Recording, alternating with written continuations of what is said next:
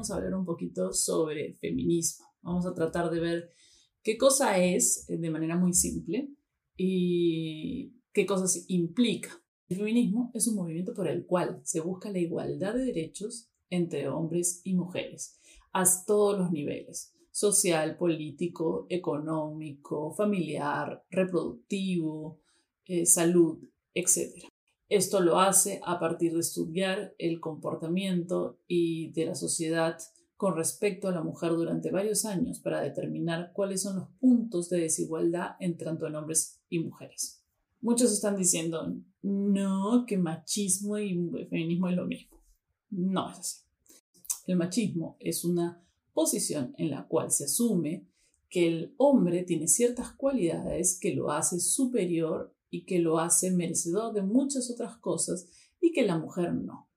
Pretende decirnos que la mujer pertenece a un sexo débil, un sexo frágil, a un sexo que tiene un montón de fallas. El feminismo no propone quitar derechos a nadie, sino que hace incómodo a los hombres que piensan que van a perder su privilegio y postura de seres superiores en la sociedad, en una sociedad patriarcal. ¿Qué es cuando se dice una sociedad patriarcal?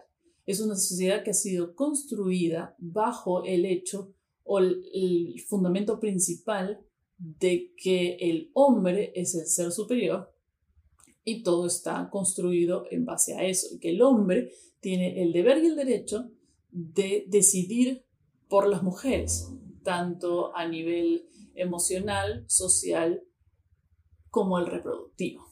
Si bien existe, no existe una corriente exacta del feminismo, el feminismo como cualquier otro movimiento tiene diferentes corrientes, algunas más pacíficas y algunas mucho más radicales, en las cuales hasta el mismo cuerpo es objeto de acción política. Ciertas feministas radicales consideran que es el cuerpo mismo de las mujeres debe ser usado como una herramienta política.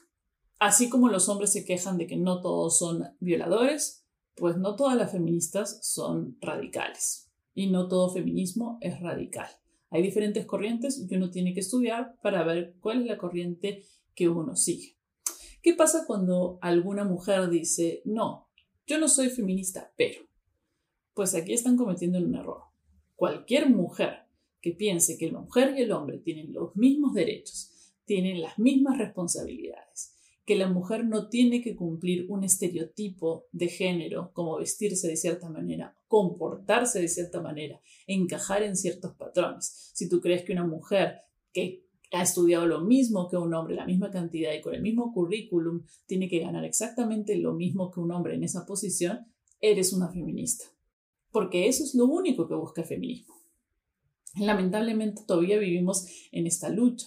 Llegará un momento en cual el feminismo no exista porque no existe la lucha, porque ya existe una igualdad de derechos, pero mientras eso no exista, va a existir el feminismo. ¿Qué pasa cuando alguien dice feminazi? Demuestra que es una persona bastante ignorante, obviamente, porque, un, porque el movimiento nazi es un movimiento que causó un genocidio muy grande. Yo no he visto que este, haya habido un genocidio de hombres en los últimos años.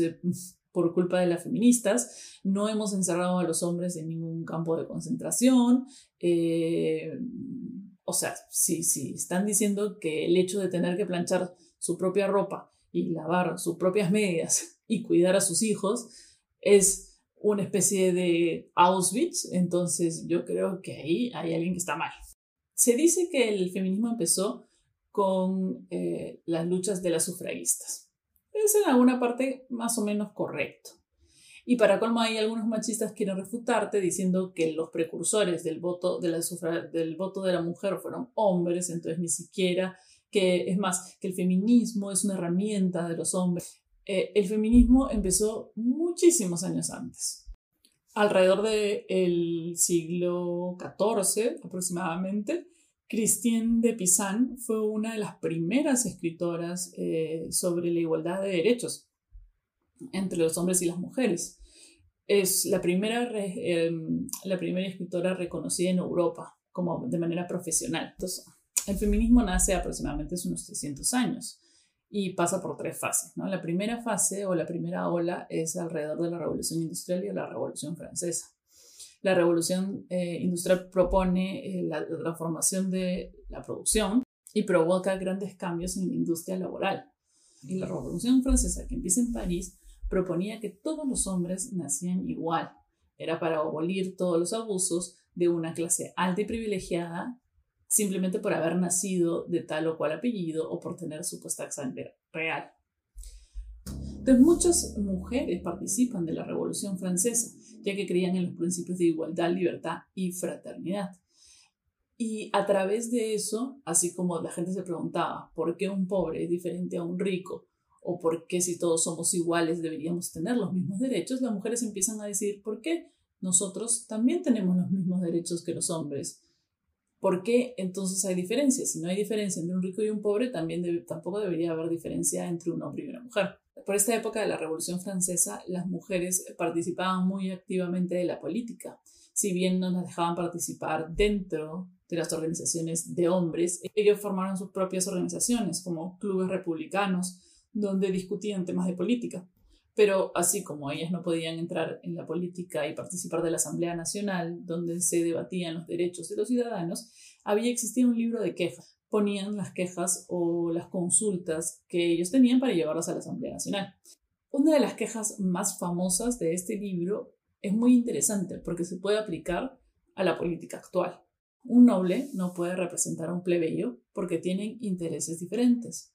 Asimismo, un hombre no puede representar a una mujer porque tienen intereses diferentes. Pero así como lo trataron de hacer, se reacciona muy violentamente contra todas las feministas. Algunas fueron decapitadas.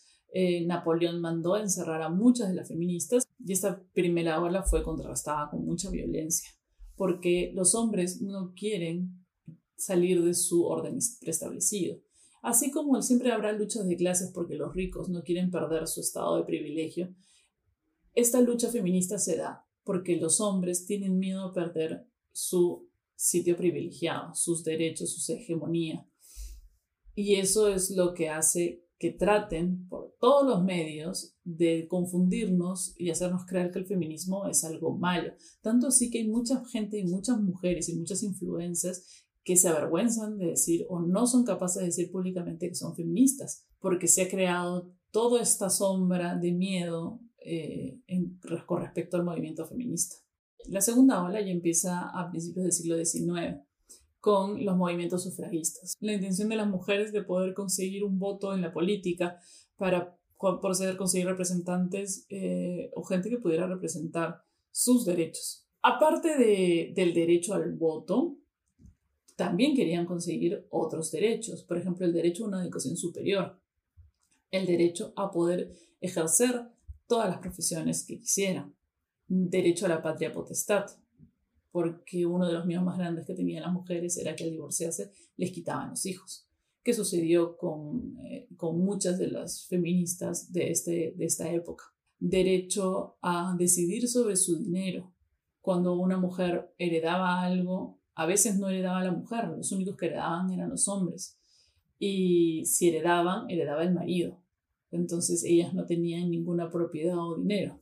Y por último, el derecho a ganar lo mismo que los hombres. Oh, creo que ese todavía no se cumple. Durante esta ola nace un personaje muy importante, un personaje muy importante en el Perú, y ella es Flora Tristán. Es la sobrina de un militar peruano que vivió eh, eh, algún tiempo aquí en el Perú. Tuvo muchos escritos y trabajó mucho por los derechos eh, de la mujer y los derechos laborales de los obreros. Su, su marido la maltrató durante muchos años y ella se divorció y al divorciarse tuvo que renunciar a ver a su hijo mayor, porque en esa época, como acabo de decir, la patria potestad era del padre. Flora Tristán escribió un libro que se llama La Unión Obrera y en este libro podemos eh, observar algunas de las propuestas que son la unión de los trabajadores alrededor de todo el mundo, eh, construir edificios para albergues de niños y ancianos y personas heridas, obreros heridos, nombrar a las mujeres a labrar. Ella es una de las precursoras del, del uso de niños y niñas, obreros, obreras, para poder referirse a todos a todos en realidad. Y bueno, al final de esta segunda ola se llega a dos puntos muy importantes. Las mujeres tienen derecho a voto y las mujeres pueden tener estudios superiores, lo cual abrió campo para la tercera ola feminista. ¿Qué pasa eh, durante las guerras?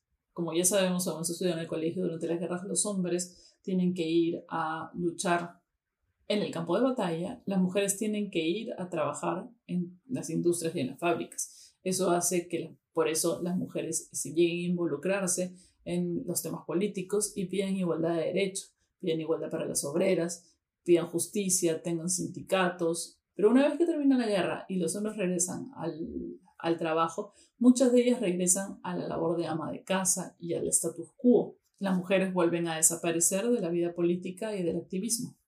Y entonces surge el feminismo liberal. Por esta época surgen dos feminismos, el liberal y el radical. El liberal eh, con la Organización Nacional de Mujeres en Estados Unidos, organización que existe hasta el día de hoy, que, tiene como fin buscar la igualdad de derechos entre hombres y mujeres. En esa organización pueden participar hombres. No se habla aquí de que estemos siendo sometidas, de que haya solo leyes para mujeres, sino que simplemente se busca una igualdad de derechos, que creo que es el feminismo más clásico, digamos, que se puede seguir hasta ahora. En esta época también hace una especie de feminismo radical, que no es el feminismo radical político que existe ahora es un feminismo más cercano a lo que a la gran corriente feminista que existe actualmente, que es un feminismo que sí sigue insistiendo que seguimos oprimidas, sobre todo en cuanto a la política se refiere, en derechos reproductivos, que más allá de las igualdades, aún existen leyes eh, que van en contra de los derechos de las mujeres y también propone una liberación, una separación del sexo y la maternidad, y para que las mujeres puedan disfrutar abiertamente de su sexualidad y tengan derechos sexuales como el de los hombres. Uno de los soportes más importantes del feminismo radical es la sororidad que es la ayuda entre mujeres. Eh, durante mucho tiempo el machismo ha tratado de dividirnos, divide y vencerás. Entonces el hacernos enemigas unas a otras, culpando a las otras mujeres del mismo machismo, peleándonos, cultivando esta cultura del odio hacia la otra mujer, de la crítica hacia el cuerpo físico, eh, enalteciendo ciertos tipos de físico y ciertas personas para que las otras mujeres nos sintamos mal y ataquemos a estas otras mujeres y vivamos en una constante competencia unas a otras para que no podamos unirnos eh, en una lucha de hermanas contra un sistema patriarcal opresor es una de las victorias más grandes del machismo. O sea, el hecho que mujeres que digan que no son feministas es una victoria del machismo. El hecho de haya mujeres que digan ni machismo ni feminismo es una victoria del machismo. El hecho de que haya mujeres que critiquen a otras mujeres, el, eh, que en la publicidad solo veamos eh, que se acuse a las mujeres de sacar la vuelta o que se acuse a las mujeres de ser la otra o que sea ese tipo de cosas son victorias del machismo, son victorias de una sociedad patriarcal. Entonces tenemos que estar muy atentas a todas esas cosas para poder contrarrestarlas, a encontrarlas en nosotros mismos y erradicarlas. Y sí, no debemos permitir eh, micromachismos y machismos en otras personas, sobre todo en nuestras personas, las personas que queremos y las que son más allegadas. Y bueno, este tema da para mucho más, así que voy a tratar de seguir haciendo videos sobre el tema de feminismo si te pareció, escríbelo aquí. Si no te pareció, escríbelo aquí también. Y si no quieres escribir, también escríbelo acá abajo en los comentarios. Así que muchas gracias y hasta luego.